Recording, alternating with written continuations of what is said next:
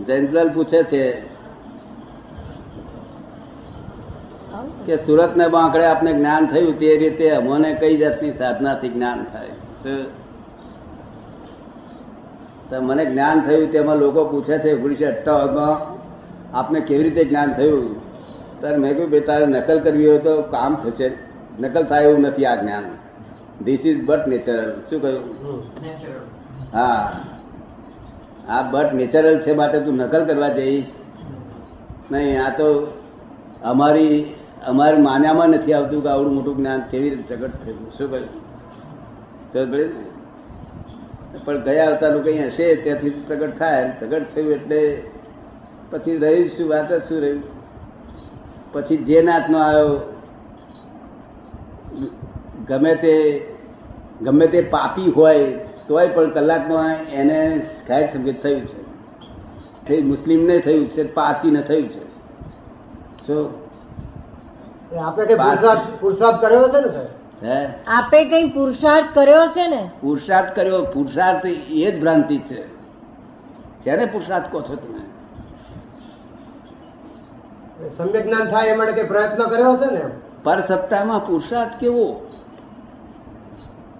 જ્યાં સત્તા જ પર છે તો પુરુષાર્થ કેવો? જ્યાં સુધી પુરુષ ન થાય. આનંદજીએ શું કહ્યું? કે હું પુરુષ જ થયો. અને આપણે તમે જ પુરુષ થઈ ગયા. કોણે કર્યા તમને પુરુષ? આ તો જગતના લોકો પુરુષાર્થ કે એવું તમે કહેવા મળે કૃપાળુજીને ભક્ત થઈને આપણે ના બોલાયો શું આ પર સત્તા છે. એ સત્તા તમને પરવાણે કરે છે ને આ બધા ટોપ્સ કહ્યું મેં આખા પુસ્તકમાં લખ્યું છે કે વર્લ્ડના મનુષ્યો ટીઓપીએસ ટોપ્સ છે. પ્રકૃતિ નચાવે છે, નાચે છે પાછો કે છે, હું નાચ્યો હું નાચ્યો તેથી આવતો ભવ બંધાય છે. શું થાય છે? એટલે નહીં સ્વાભાવિકતાથી ઉત્પન્ન થાય, સહજ રીતે ઉત્પન્ન થાય. શું? સહજ. પુરુષ પુરુષ થયા પછી પુરુષાર્થ. આ બધા જ્ઞાન આપે પછી પુરુષ થાય છે. પછી પુરુષાર્થ પોતાનો ચાલુ થાય ત્યાં સુધી તો આપણે પ્રકૃતિ જો નચાવે ત્યાં નાચવાનું. અત્યારે તમને પ્રકૃતિ અહીં તેડી લાવી છે. કાલે ક્યાં તેડી જાય કીચ કહેવાય નહીં. શું? પરંતુ પ્રેક્ટિકલ કઈ પરિણામ થતું નથી. હશે ને પ્રેક્ટિકલ થાય. વાત જો મૂળ રેલવે લાઈન પર વાત જ નથી તો પછી એ વડોદરા કેમ જાય છે? ડિઝાઇન થયેલી વાત છે. એ વડોદરા કેમ કરી પહોંચે પછી શું કહેવા માંગો છો? ધ્યાન અને વિપશ્ય આદિથી કઈ પરિણામ આવે ખરું? એનાથી ટાઈમ આપણો જાય શાંતિ થાય અને ધ્યાન તો આ જે લોકો ધ્યાન કરે છે ને એ ધ્યાન હંમેશા રૌદ્ર ધ્યાન અહંકારથી થાય છે? કે એની મેરે થાય છે? અહંકાર શું કે છે? અહંકારથી થાય છે. ના. એની મેરે થાય છે. આપણી ઈચ્છા ના હોય તો થઈ જાય. શું કહ્યું ને? આપણે નક્કી કર્યું કે મારે નહીં રૌદ્ર ધ્યાન કરવું તો થઈ જાય. એટલે રૌદ્ર ધ્યાન એની મેરે થઈ જાય. આપણે નક્કી કર્યું હોય કે આઠ હજાર મારે નથી કરવું તો થઈ જાય. આપ સમજમાં આવે છે ને? અને ધર્મ ધ્યાન આપણે કરવું હોય તોય પણ સીધી ડિરેક્ટ ના થાય. એની મેરેજ થઈ જાય ધર્મ ધ્યાન તમે તમે કોઈ વસ્તુની જાતે તમે એમ નક્કી કરો કે તેની હાથે ધર્મ ધ્યાન ઉત્પન્ન થાય. તમે, તમારે ભક્ત કરવાનું નક્કી શું કે મારા ઉદયકર્મ છે અને આ નિમિત્ત છે, એટલું જ નક્કી કરવાનું. એની હાથે ધર્મ ધ્યાન ધર્મ ધ્યાનમાં અહંકારની, અહંકાર હોતો નથી. સમજ ધ્યાનમાં. આ જે લોકો ધ્યાન કરાવે છે ને, એ બધું માદકતા છે. શું છે?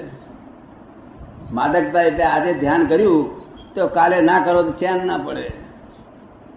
જેમ એક દારૂ પીધા પછી બીજા ના મળે. એટલે એકાગ્રતા કરાવડાવે છે. એકાગ્રતાને ધ્યાન કે છે. શું કે છે? એની જરૂર નથી.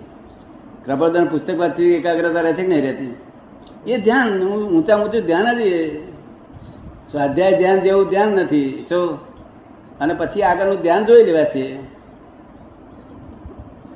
હવે તમે આ ધ્યાન કરવાનું નક્કી કર્યું ને તમે? ધર્મ ધ્યાન હે? ધર્મ ધ્યાન. ધર્મ ધ્યાન નક્કી કર્યું ને તમે? કે ભૂલી જશો મને ભૂલી જવાનું મને કહી દો પછી હું કરું તમારા બદલે.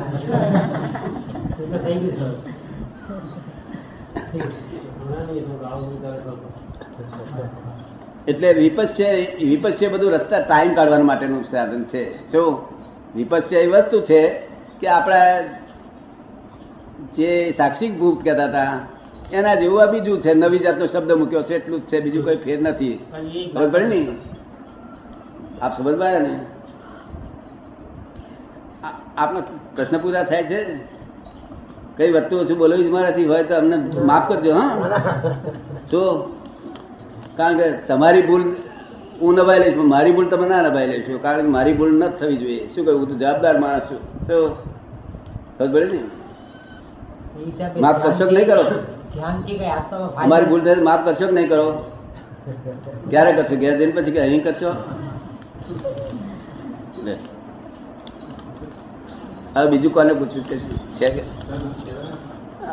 આપડે ટાઈમ બગડતો નથી ને.